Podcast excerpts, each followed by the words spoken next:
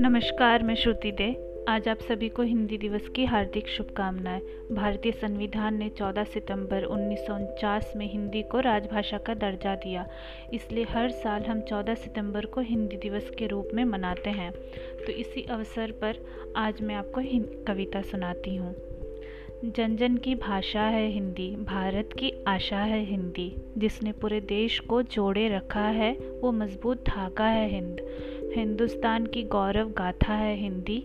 एकता की अनुपम परंपरा है हिंदी। जिसके बिना हिंद थम जाए, ऐसा जीवन रेखा है हिंदी। जिसने काल को जीत लिया है, ऐसा कालजयी भाषा है हिंदी। सरल शब्दों में कहा जाए तो जीवन की परिभाषा है हिंदी। धन्यवाद।